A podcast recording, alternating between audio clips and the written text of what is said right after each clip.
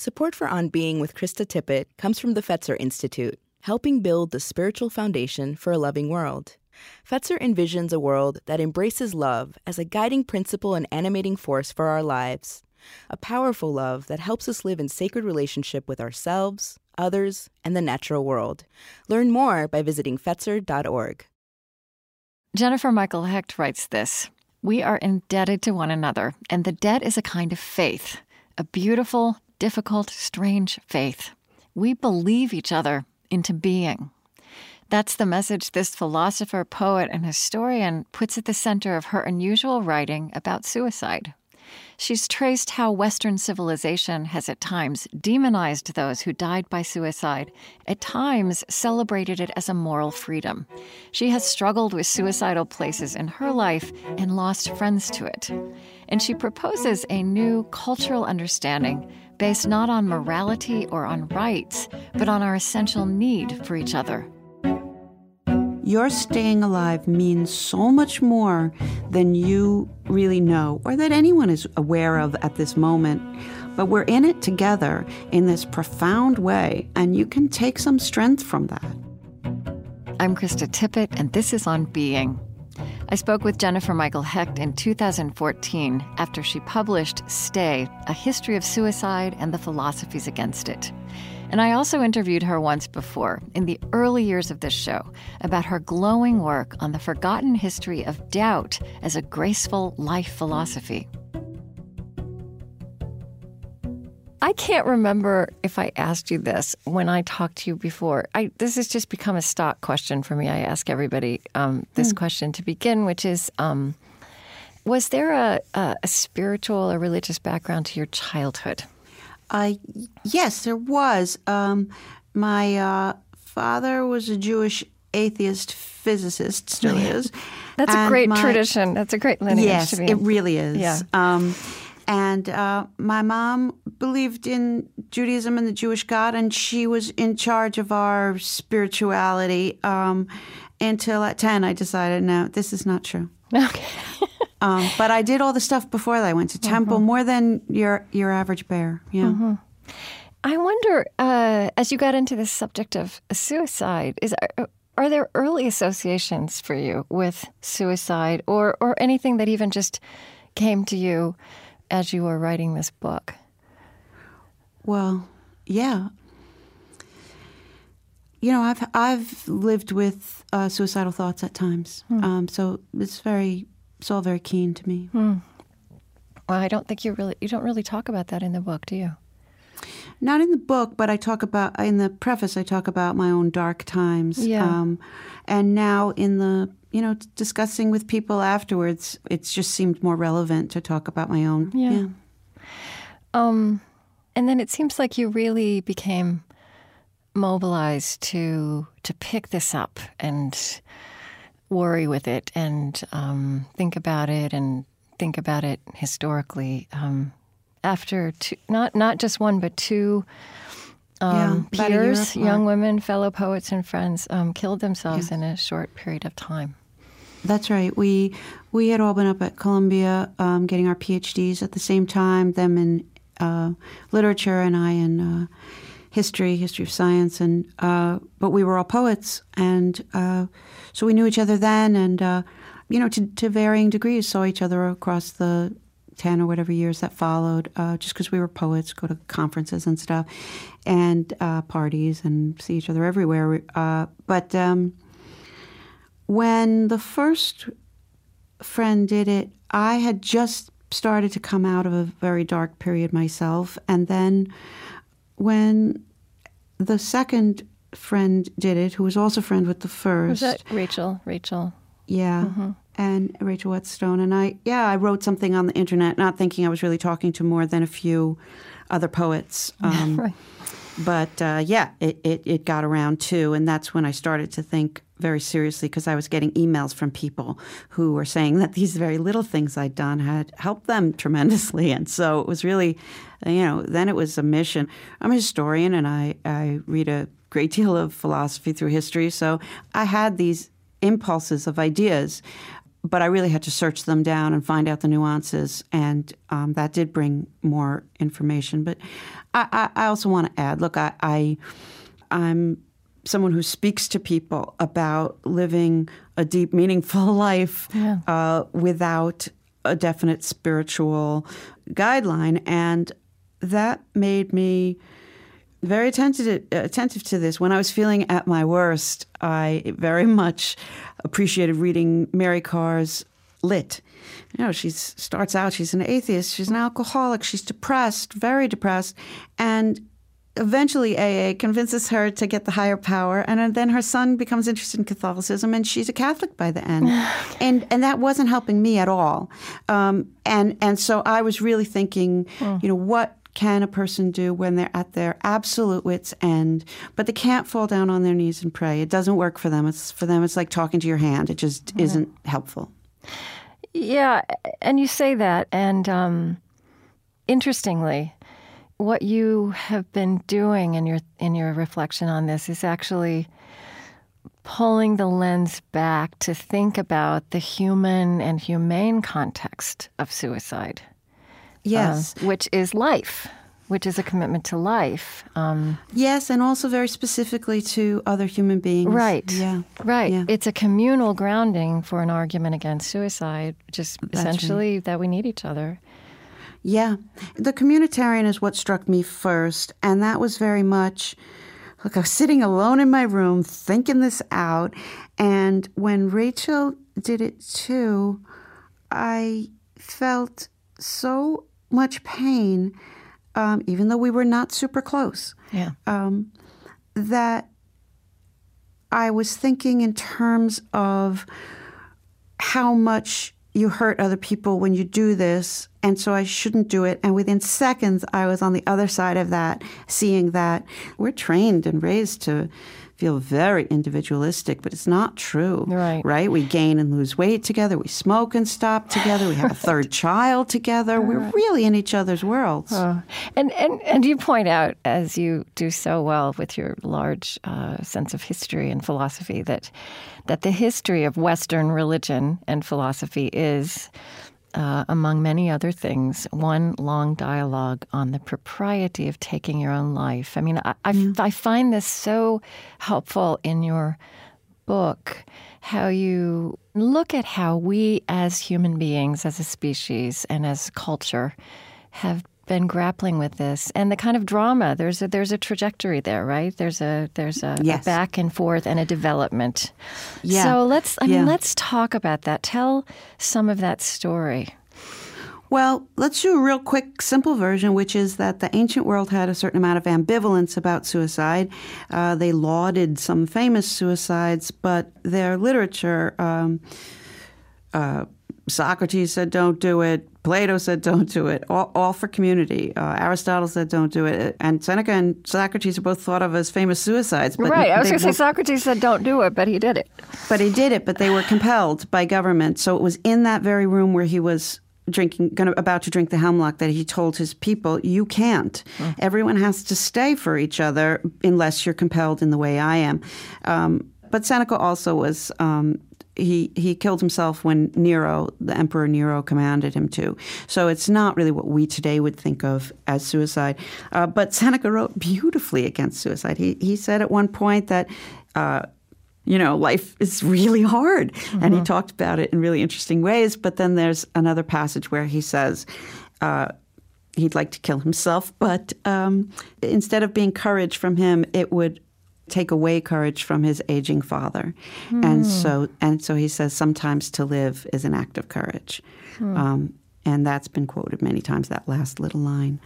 And what's important is to note that the ancient world could, in certain sacrifice for the community cases, they could appreciate this kind of gesture. But, you know, many scholars have seen Jesus as a suicide. Uh, it says in John, um, no one takes my life, uh, Jesus is, says, uh, no one takes my life, I lay it down myself. And there Oh, have been. so you see that in that in that same sphere of a willing sacrifice on behalf of something greater Yes, and Uh-huh. you add to it the martyrs. Um, the the martyrs' problem was was huge. And then once Constantine makes Christianity no longer illegal in 313, there's no point in it anymore for the church. The church is just getting to be more than a bunch of scattered little groups. It's but the church doesn't want to lose members anymore, and it's not illegal, so it doesn't make any sense anymore. But people kept doing it. It was part of that culture, and by now, of course, they're doing it mostly by themselves. They're killing themselves to be a martyr uh, for this religion. And the church starts having, at almost every council they have in the you know 300s, 400s, 500s, 600s, all these councils add notions of if you kill yourself and say it's piety, you're going to be excommunicated. But it was cert- preventative. It was, and we have mm-hmm. records that make that clear of people discussing mm-hmm. their thinking, um, and very often also discussing the tug between God and the devil. And the devil was, right. by the late Middle Ages, very much associated with suicide. And I think the point you make, I mean, what you're saying I, I, is is provocative. Um, I think you know what came down then into the Christian West eventually was not these kinds of displays of punishment, but a sense that this is wrong, that God forbids it. And I, I think another provocative point you make is that that that as the only reason not to commit suicide was actually kind of dehumanizing. Um, Sure. Did it um, right? Um, but what's in, in, your view? What's important? Well, there are lots of ways of looking at it, but but the mm-hmm. key bit for me is that the Enlightenment saw it as a clear goal to stop the church uh, being involved in this and stop right and right. to argue against that God was um, so concerned with your particular details um, and what you did, and also just saying. Um, you know, the church doesn't have any business in this. And, and, then in reaction, the Enlightenment ends up kind of christening it as a form of moral freedom. That's right. And saying it's sort of a, one of the key pillars of our autonomy, right. that we have the right to end all this. And uh, it really just kind of spread. And we think of it as as the whole sort of secular world holding these views, but we also think of, of Camus as being a figure yes. uh, in that. But when you actually go back and read the myth of Sisyphus, Camus definitely starts the thing with there's only one philosophical question, and that's suicide. But that invitation is very misleading because he goes through the whole book arguing against suicide. Right. He says life is absurd. There's no there's no out, outer reason that you have to, but that suicide is the wrong step. That life is uh, worth living. This absurd, strange thing should be witnessed, and it's vital that you um, essentially have some respect for your future self who's going to know things you don't know.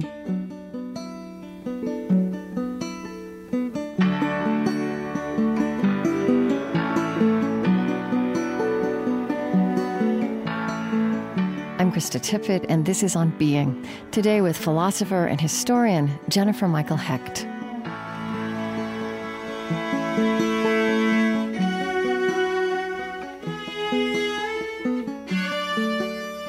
I have to say that this Camus example that you mm. give mm. is very striking. I mean, I'm one of, I think, many people who, in my 20s somewhere, or mm-hmm. when this was uh, assigned to me in college, read that first line mm-hmm of the myth of Sisyphus, mm-hmm. there is mm-hmm. but one truly serious philosophical problem, and that is suicide. Mm-hmm. Judging whether life is or is not worth living amounts to answering the fundamental question.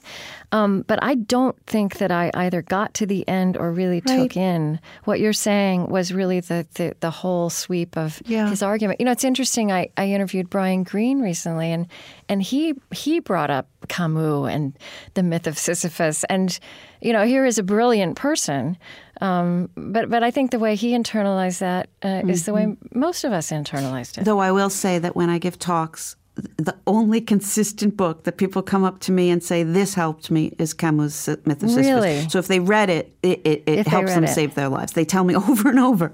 It's remarkable. Huh. The idea that life is is horrible but absurd, and that we can embrace the weird side and stop trying to make everything right and reasonable. Try, stop trying to dot all the i's or make it seem fair, but embrace the absurd and be interested in the future um, and imagine Sisyphus happy. That's what they get when they really read it. Hmm. Yeah. So I want to come back to this. Um, let's just say, you know, now, kind of 21st century. Mm there's an aura of um, or at least a possibility of nobility, you know, even kind of romance in a dark way. There's a noble lineage also, if, if Right. nothing else, right? I mean, it's Socrates, it's Sylvia Plath, it's Virginia Woolf, it's Ernest Hemingway, it's Goethe's, you know, Young Werther, it's Marilyn Monroe. David I guess, Foster but I have difficulties with all of those. I mean, Sylvia Plath's son, who was in the other room when she did it, Right. uh, uh, 40 years later kills himself. But I learned that first from from you. I didn't know that. But you know, and it's not that there's anything A poetry not- world It's now. not the the thing about a Sylvia Plath example. It's not like it's a happy thing. It's not like you look at that and say how romantic. But this list of people I just read, and and the list is much longer. Of you know, it's it's amazing, brilliant lives, right? Yeah, but it's also, you're absolutely right that there's a way of thinking of this as sort of grand. But let's also point out that a great many people who kill themselves speak about there being a burden. They're afraid they're a burden on other people Yeah. because they've been depressed a while or because they've just had a humiliating blow and they think very poorly of themselves at the moment, breakup of a relationship, trouble at work. Um, but people have to know clearly and in a sim- simple sentence your suicide will be a much greater burden, exponentially greater. You know, um, I, I think what this gets at is, and this is this really was with me as I was getting ready to talk to you, um, an aspect of suicide as a human phenomenon that we that we don't actually go into, which is the effect it has on those who are left behind. Yeah. And, Right, and uh, importantly, not just family and friends who get hit very hard, but don't always repeat it. But in that, in that slightly wider area, um, again, I've gotten letters, actual physical letters, telling me that uh, that someone at quite a distance made it um, became uh, they became a, a little obsessed with it. So you know, I um, I I don't think I've ever talked about this in an interview before. Um, when I was in my twenties, I had a someone I cared about commit suicide, and it was actually somebody I had been very close to, as well as someone who I, I had very much looked up to uh, professionally. And um, I mean, at the point at which he died, we were living in different countries, Right. and Okay. um, you know, eh, but how um, dislocating. You know how it wasn't just a grief. It, it was. It's not just another. It's not just a loss or a death. Um, the um, the stages. You know the. Uh, first of all, like a total disbelief. That's right. Like I really thought people were lying, right? I mean, I re, you know when I was first, I thought there this is some ridiculous uh, joke or some kind of you know something that somebody's making this up, and then um, the guilt and I and I, my understanding is that this is true, and as you say, not just in those immediate circles, of course, in those immediate circles, but you know, uh, looking back through the last phone call that Yeah. we had, you Oh, know, yeah. and Did how I had been right, and I Fetishized had the last been email, yeah. dismissive, yeah. and then later thinking, you know, just just really torturing myself. Could I, Right. could I have made a difference in that phone call? Right. And then the thing that comes that I I don't think people know how to talk about. Certainly the closest loved ones, the anger, right?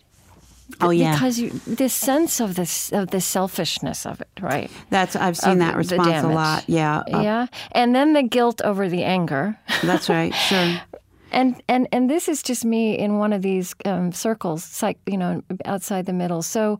I wonder if this is something you get um, in opening up the subject in the way Yeah. you're doing it, Yeah. which is this communal way that it creates a space to talk about this. Yeah, absolutely. And you know, it's it's a, a, a, an extreme reaction, but lots of people die after suicide. They come in groups. I talked to some people in the army. Right. They said it comes in groups.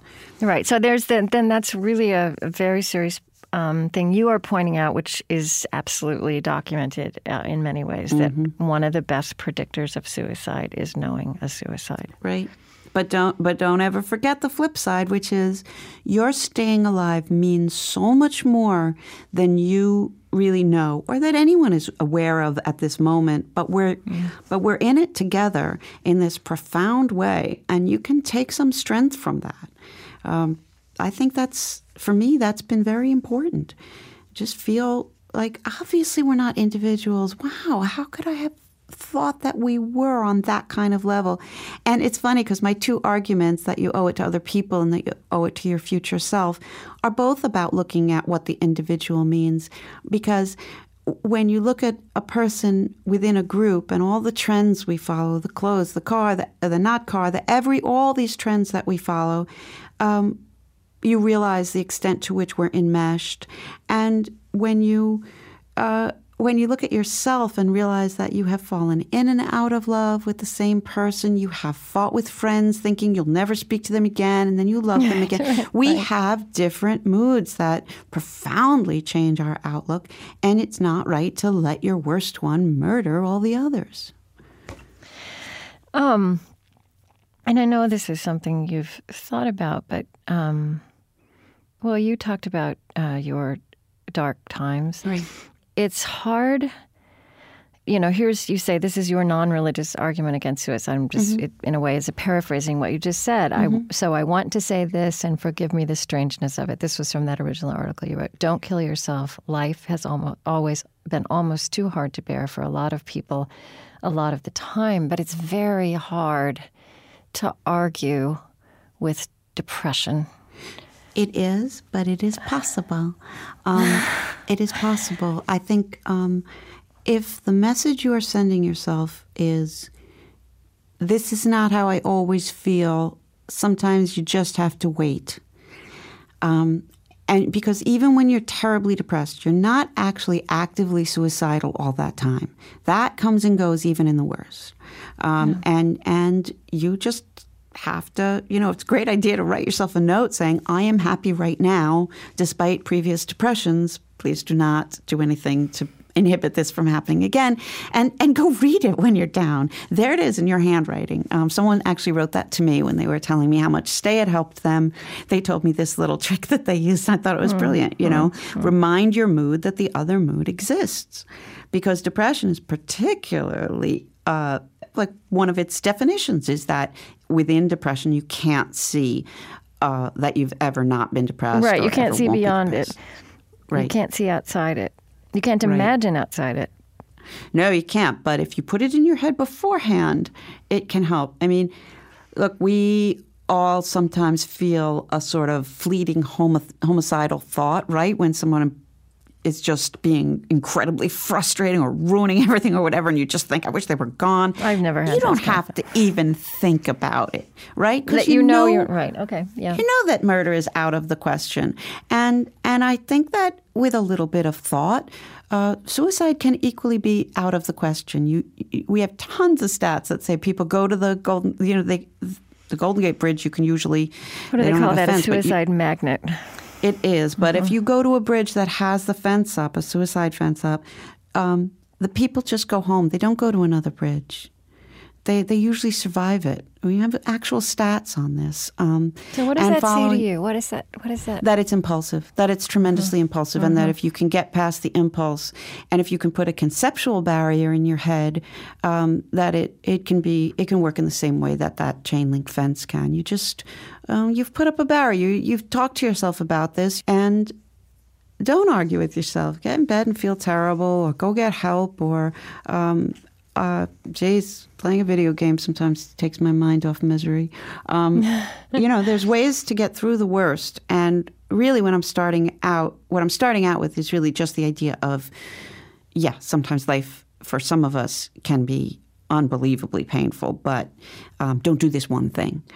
Um, your well-being is important to other people, and it's not, you know, a lot of soldiers and the military suicide crisis is terrible. Yeah. Um, you know, they, they what feel is that, like that the, more is, is this right that more more um, military personnel are dying by suicide than dying in battle in these recent yeah years. in 2012 that was clear and shocked everybody. Yeah. Um, yeah and and they uh, well you go on. Well well so here here's one here's one way you say this. Uh, none of us and I, and this is very simple but I find this a very striking statement. None of us can truly know what we mean to other people and none of us can know what our future self will experience.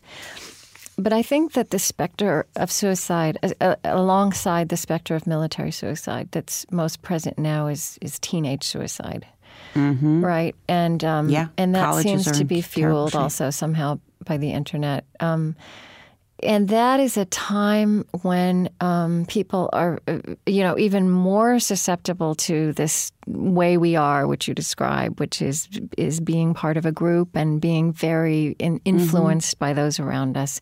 But also, it's a time of life when, you know, somebody can say this very reasonable thing. You can't truly know what you mean to other people, and you can't know what your future self will experience. But that's a time of life That's right. when you are inside this bubble that you can't see or imagine beyond. Yeah, exactly. But it's also true that they sometimes have experienced a suicide and feel shame and guilt. And the easiest way to get them to feel better is to notice that they do have some control over future such experiences by, by making sure not to start the cycle again. And they're uh, a population that you know, in many cases, their lives are being sort of run from outside, either because they're in the army or the college or high school, and so we really have to dedicate ourselves to, to looking sharp on this. It's it's it's not fair to have so much control over people's lives and finding them in this way. Right. I think that's the question. What so what can we do? I mean, you're making this um, kind of really communal plea. So how do you see that being? How do you see that working its way out?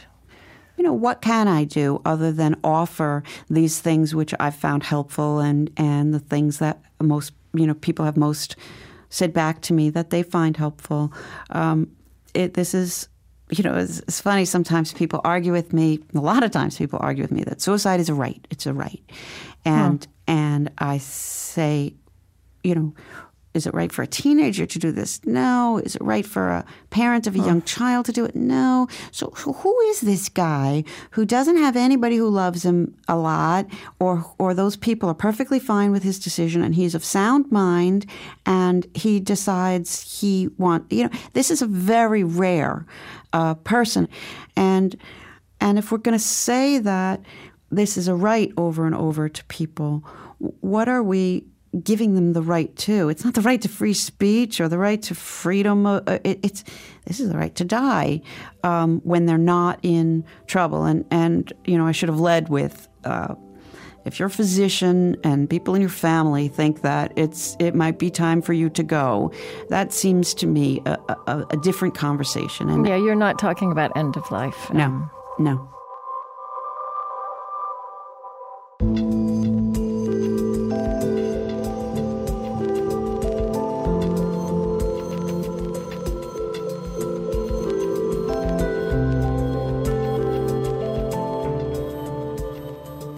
After a short break, more with Jennifer Michael Hecht. We chose to air this episode this week as we enter into the shortest days of the year to amplify the call to life that echoes to us even in a bleak pandemic midwinter. And as this hard December has unfolded, I have felt a desire to sit with the far flung community that listens to On Being. So, we're holding a virtual gathering for an hour on Monday, December 21st, the winter solstice, to ponder all that we're carrying out of this year and into the next. I'll be there with my social healing colleague, Lucas Johnson. You can register now and invite others at onbeing.org slash events. All are welcome. On Being is brought to you by the John Templeton Foundation, harnessing the power of the sciences to explore the deepest and most perplexing questions facing humankind.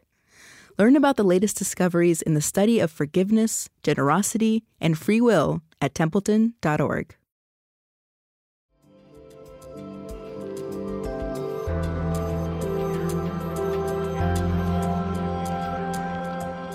I'm Krista Tippett, and this is On Being. Today, in conversation with the poet, philosopher, and historian Jennifer Michael Hecht. She's traced how Western civilization has at times demonized those who died by suicide, at times celebrated it as a moral freedom. She has struggled with suicidal places in her life and lost friends to it. As a scholar, she's proposed a new cultural understanding based not on morality or on rights, but on our essential need for each other. One thing I kept thinking about when I was reading you is um, I- I'm not sure if this is completely related, but bear with me. Um, you know, Anthony Appiah is a philosopher at Princeton. Right. he- I, I cite him in the book. Oh, okay. And he's done a lot of work on how moral change happens, and, and it's mm-hmm. really it's it's often a reversal of something that is considered to be noble, which is interesting, mm-hmm. right? It's like how did foot binding end in China? How did slavery end as a fundament of the British Empire? How did dueling end as an honorable way for gentlemen to resolve mm-hmm. disputes? And it seems to me that um, you are making a, a you're, you're you're wanting to start a similar kind of moral deliberation about suicide. It it's you're you're relieving it from the way this was discussed morally um, in previous generations, but you're you're saying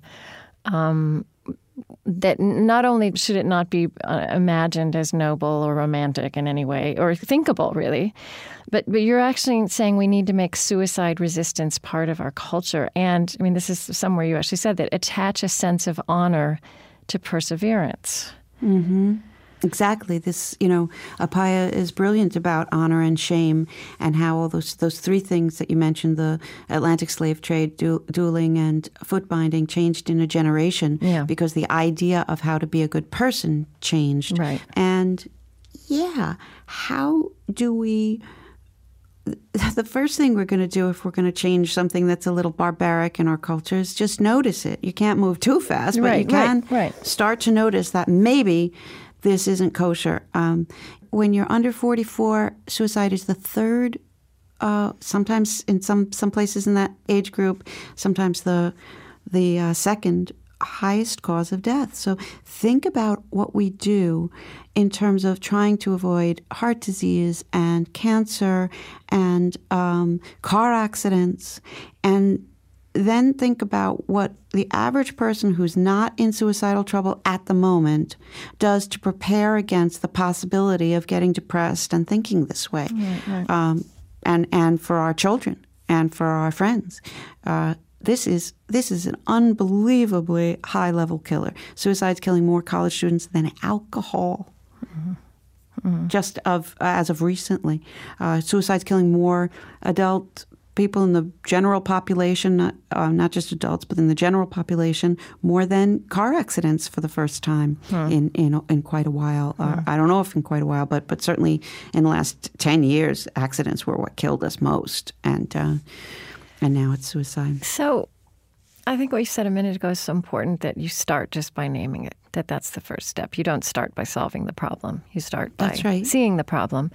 And Right. um, and, and and and something i've been watching that feels a little related to this is um, and, and and even in this context of these ideas of, of you know Anthony Appiah about how moral change happens, how we have had this cultural awakening to bullying, Yes, which in its way was honorable in the sense that it's happened forever and people just decided that that's the way it is and you have to buck up and take it and it wasn't right mm-hmm. and it was and in fact there was a mm-hmm. power to the people who were bullies mm-hmm. and there was an there was a victimization respect. that we Yeah. accepted we accepted the victimization of the people who were un- unlucky enough to be bullied and suddenly we see this as absurd, right? and That's it's right. among teens and younger people, you know, s- suicide is is is not stri- strictly, but to some degree, you know, in a kind of overlapping universe with that.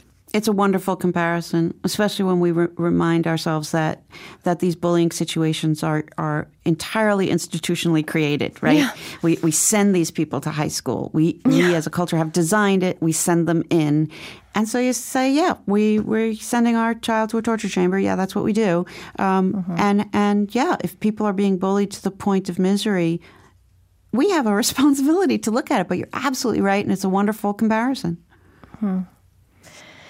So, but let let's talk about. There's a really substantial positive and positive is not a big enough word there's I, I- even want to say there's kind of a there's there's certainly a moral argument there's a spiritual argument by some definition that you mm-hmm. that you, there's a way you're framing this um, and you invoke you know Maimonides saying you know he who destroys himself destroys the world you you invoke Levinas, a mm-hmm. French Talmudic scholar, the, that our acts of friendship are the most real and knowable aspect mm-hmm. of the mm-hmm. entire universe. I mean, you, the discussion you want to have is not so much against suicide, but for staying alive for each other. It's it's it's it's choosing life. yeah, and it's yeah, it's choosing living. Yeah, um, choosing staying alive. Choosing staying alive, and and yes, I thought of myself as an, an individual before I started doing this thinking in a way that I no longer do, and I feel better. Um. And it doesn't really mean you have to go out and do a lot of communal things, though all sorts of studies show that will help. Uh, force yourself to go be with other people is a, is as a good start. Um, but it's it's also just this internal thing where uh, I notice more that I'm part of this human thing, and that there's no such thing as wasted contributions, and so it really is. Uh, it's a better feeling about what we are and what we're doing, and most people through history had it without trying because they lived in tiny communities that were besieged by either drought or flood or or uh, whatever, and um, they had to work together to do anything, and they were more aware of their connection to each other.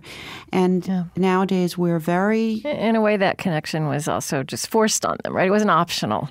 Right, it's optional for us. Yeah, it's optional, and I suggest taking that option whenever you want, but just be be more aware that we have these all sorts of secret web like connections to each other, and that sometimes when you can't see what's important about you, other people can. And, and you know, even Augustine said, You can't kill yourself because God said, Thou shalt not kill, and that's it. Aquinas comes along much later, and you know, in the 12th century, and says, um, "You can't kill yourself because of what you owe the community, because what you owe yourself, and the God issue. But still, the God issue is the one that, that people used because it was, it, you know, quite fierce. You didn't really have to think about it and argue about it. Um, but these other things were on on uh, Thomas Aquinas's mind. I mean, I, I, feel like you sound a little bit like Maimonides when you say this is something you wrote. Rejecting suicide is a huge act within a community. I also think it changes the universe. And you, you, you wrote either the universe is a cold, dead place with a little growth of sentient but atomized beings, each all by him or herself, trying to generate meaning, or we are in a universe that is alive with a growth of sentient beings whose members have made a pact with each other to persevere. Yeah, that feels powerful to me. I, I, I feel like just the respect of the idea of love and meaning. Um, yeah, I'm outside of the religious tradition, but um, though I do like rituals, and I think if you can perform any of your childhood rituals without saying anything you don't believe anymore, uh, you should definitely do it. It, it helps the life make sense. But I, I want to add that I, I personally don't believe every person is responsible for finding their own meaning, as so many secularists have said. I believe mm-hmm. that the meaning is already in the culture and in the community, and that sometimes you need to trust what other people are doing and trust that maybe you know, when you're a kid, the idea that maybe someday you won't need to be the king of the world and you'll be happy to have found someone to love and you'll be overjoyed to have some children and have a job that pays for your car. You don't know that when you're a kid. That's something that comes with growing up. You, you only later find out, oh, they had something there. You know, mm-hmm. um, when you're a kid, you look at all the houses the same and it crushes you. You so want to be special. But special doesn't turn out to be this huge requirement later on. People find other ways to not find other ways. The chief ways to be happy are to have people you love and, and meaningful work and and be loved back. That's you know it's it's what goes on, and you really can say to yourself. I need to see the bigger picture and be involved emotionally in the bigger picture.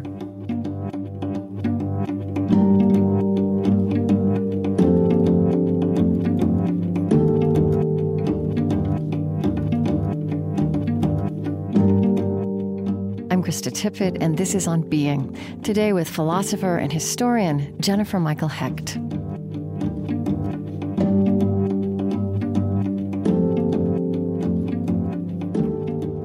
I think that also does get back to the fact that, um, I mean, especially in the time we're living in now, there are so mm. few givens anymore, you know, mm-hmm.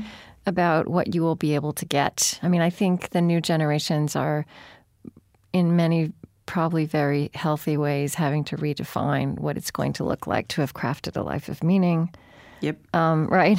And I, oh, yeah. I, suspect, I got a seven year old and a nine year old. Yeah. It's hard to push them in any direction because I'm no longer sure that no. a doctor or a lawyer is the way. You know, it's just the world's no. topsy turvy. Yeah, and I suspect that that's that that that this complete shifting of the ground beneath our feet is probably has something to do with the boomer suicide rate as well. But I mean, you you know, another thing that you're picking up for cultural examination in an interesting way, I think, is this idea that it's this reality base that we learn and grow through pain, that there's value in suffering and survival.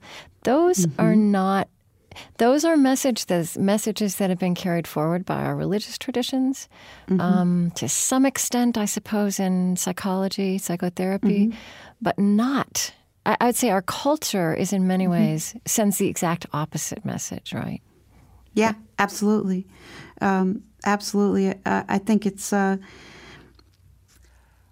it's key to think about gratitude, to to feel gratitude to other people for for trying, and to know that you have other people's gratitude. Indeed, let's start with me. I'm grateful to you who is listening, who feels tempted to suicide. I'm grateful that you're sticking it out for the sake of other people, and I know many people are, and and you're my hero the idea that pain makes us grow and become more wise, we do not hear this, but it's it goes right through history. So many people have said, um, philosophers and and artists and writers and also leaders.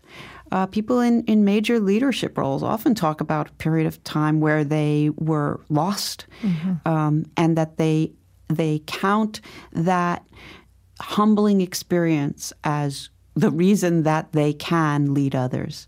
So sometimes uh, we do have to go back to those arguments as secular people. Yeah, in this world, we're trying to kill pain wherever we can, and I applaud it. Let's try.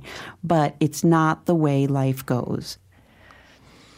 So you've you've made it clear that this you're not talking about um, end of life situations, um, right. and um, I wonder what else what other uh, like difficult area do you find this lands with people? I mean are oh, there well people, they don't think right. Do they think that that this is way does this feel like a way of judging you know is it oh yeah. yeah That's mm-hmm. been there's been a little of that people saying that this blames the past suicides. I really feel like if you have never heard the argument there's absolutely no reason to even think about that. And if you have heard the argument you still got to find out about um, what do you mean external circumstances uh, the, the idea through history that that we um, we will hurt each other tremendously if we do this, and that uh, there are communal reasons to stay, and um, th- that you know how can you say that there's a burden on the people who are already gone if we haven't had this conversation hmm, yet. Mm, okay. Um, and I'm not so much just saying mine. I'm saying all these people in history that I've been able to quote because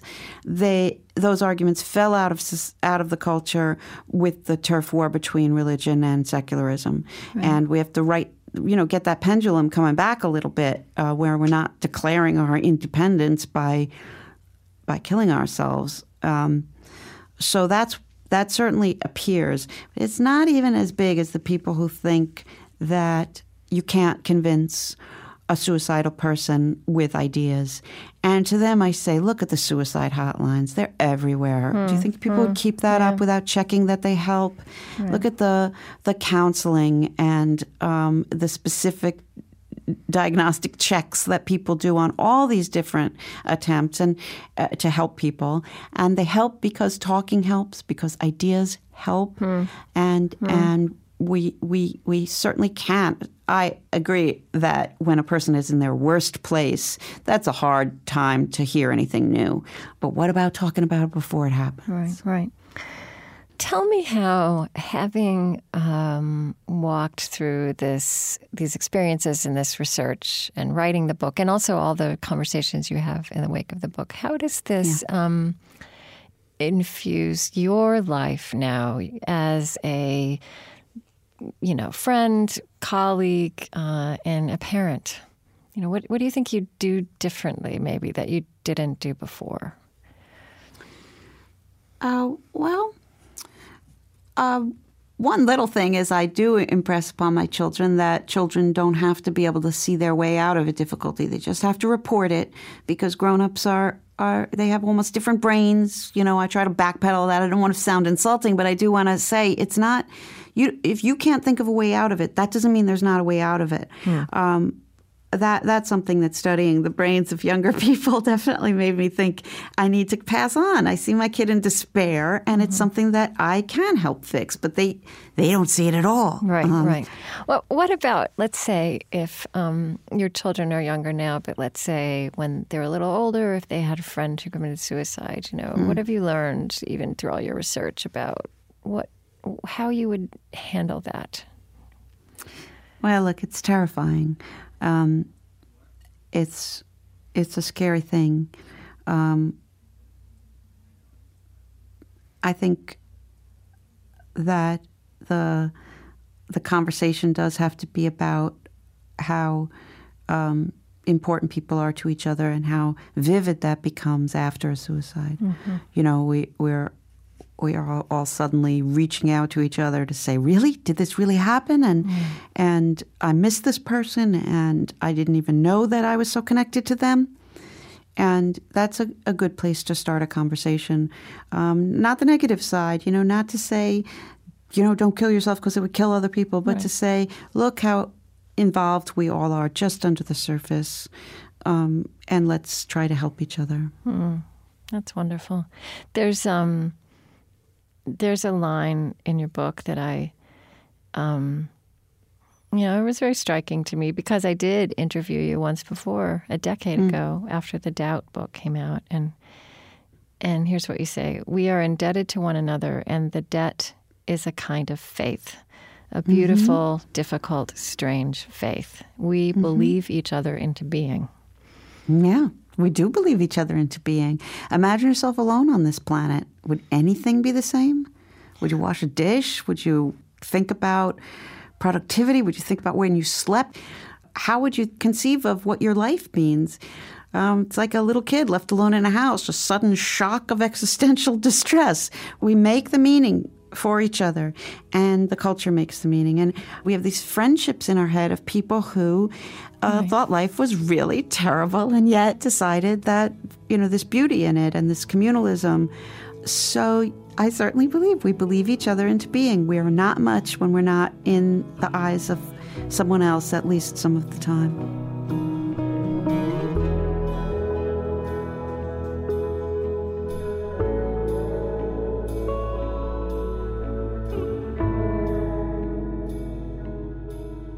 If you are contemplating suicide, or if you're worried about someone who might be, call the National Suicide Prevention Lifeline at 1 800 273 8255.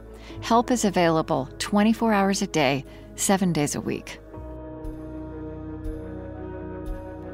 Jennifer Michael Hecht's books include Doubt, A History, and Stay, A History of Suicide and the Philosophies Against It.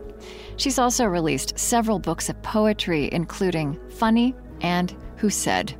And we have some of her poems on the Experience Poetry Home at onbeing.org. And here in closing are the final lines of her poem, No Hemlock Rock.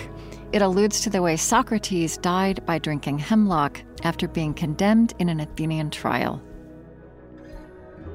Poison yourself, it poisons the well. Shoot yourself, it cracks the biodome. I will give badges to everyone who's figured this out about suicide and hence refused it. I am grateful. Stay. Thank you for staying. Please stay. You are my hero for staying. I know about it, and am grateful you stay. Eat a donut. Rhyme opus with lotus. Rope is bogus, psychosis. Stay. Hocus pocus. Hocus pocus. Dare not to kill yourself. I won't either.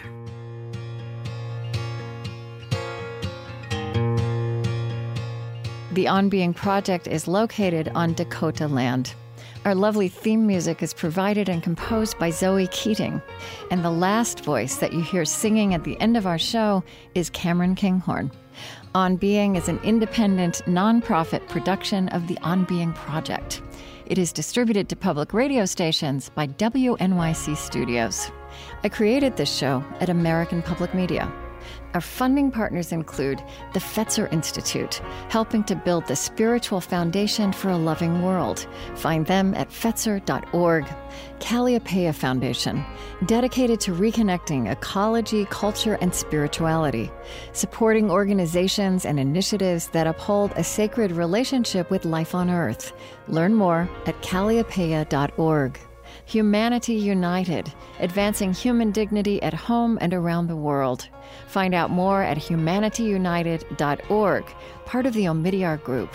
The Osprey Foundation, a catalyst for empowered, healthy, and fulfilled lives. And the Lilly Endowment, an Indianapolis based private family foundation dedicated to its founders' interests in religion, community development, and education.